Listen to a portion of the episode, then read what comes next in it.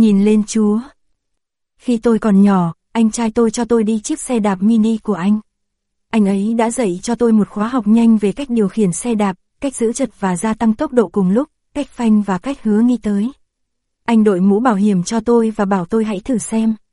Sợ hãi và lo lắng, tôi đã nhìn nhầm vào phía trước và kết quả là tôi đâm vào tường. Úi, trong mọi lời hướng dẫn của anh, anh đều không đề cập đến việc tập trung vào đâu. Anh cho rằng tôi sẽ nhìn lên chứ không phải nhìn xuống. Trong đời sống cơ đốc, sự tập trung là tất cả. Hebrew đoạn 12 câu 1 và 2 khuyến khích chúng ta, theo đuổi cuộc đua đã bày ra cho chúng ta.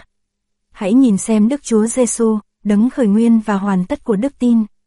Cách duy nhất để chạy đua thành công là hướng dẫn mắt chúng ta vào Chúa và giữ chúng ở đó.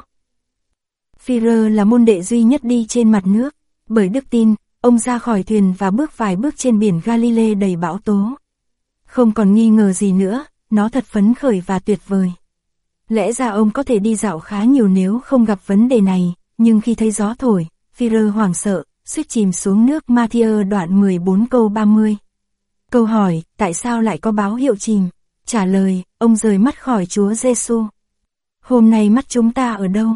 Họ tập trung vào các vấn đề của chúng ta hay họ tập trung vào người giải quyết vấn đề là Chúa Giêsu Christ? Chúng ta có thấy những cơn gió mạnh và những đợt sóng hỗn loạn của vùng biển rông bão hoặc chúng ta có thấy Chúa Giêsu, Chúa yêu thương, toàn năng, là vua trên mọi làn sóng khó khăn và khó nan đề. Tôi thích câu chuyện trong sử ký thứ nhì đoạn 20. Vua Josaphat và dân Juda đang đối mặt với một đội quân hung hãn và tàn nhẫn. Quân thù đông hơn hẳn, cái chết và sự hủy diệt dường như không thể tránh khỏi. Tình hình có vẻ vô vọng, giữa biển quân xâm lược đầy rông bão này, Josaphat cầu nguyện một lời cầu nguyện lớn lao bằng đức tin trong sử ký thứ nhì đoạn 20 câu 12. Hỡi Đức Chúa Trời chúng tôi ôi, chớ thì Ngài sẽ không xét đoán chúng nó sao?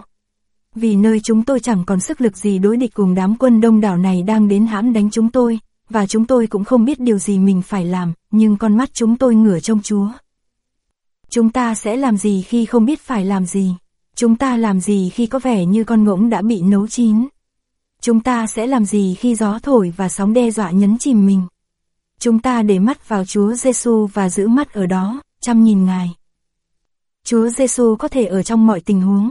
Ngài là Chúa mà không gì là không thể. Ngài là đấng đã đánh bại đội quân kẻ thù đông đảo đó một cách kỳ diệu và biến tình thế tưởng chừng như vô vọng của Josaphat thành bản hợp sướng Hallelujah. Và Ngài có thể làm điều tương tự cho chúng ta. Hôm nay chúng ta đang tìm kiếm ở đâu? Hãy nhìn lên Chúa Giêsu. Z. Screver, Nhã ca lược dịch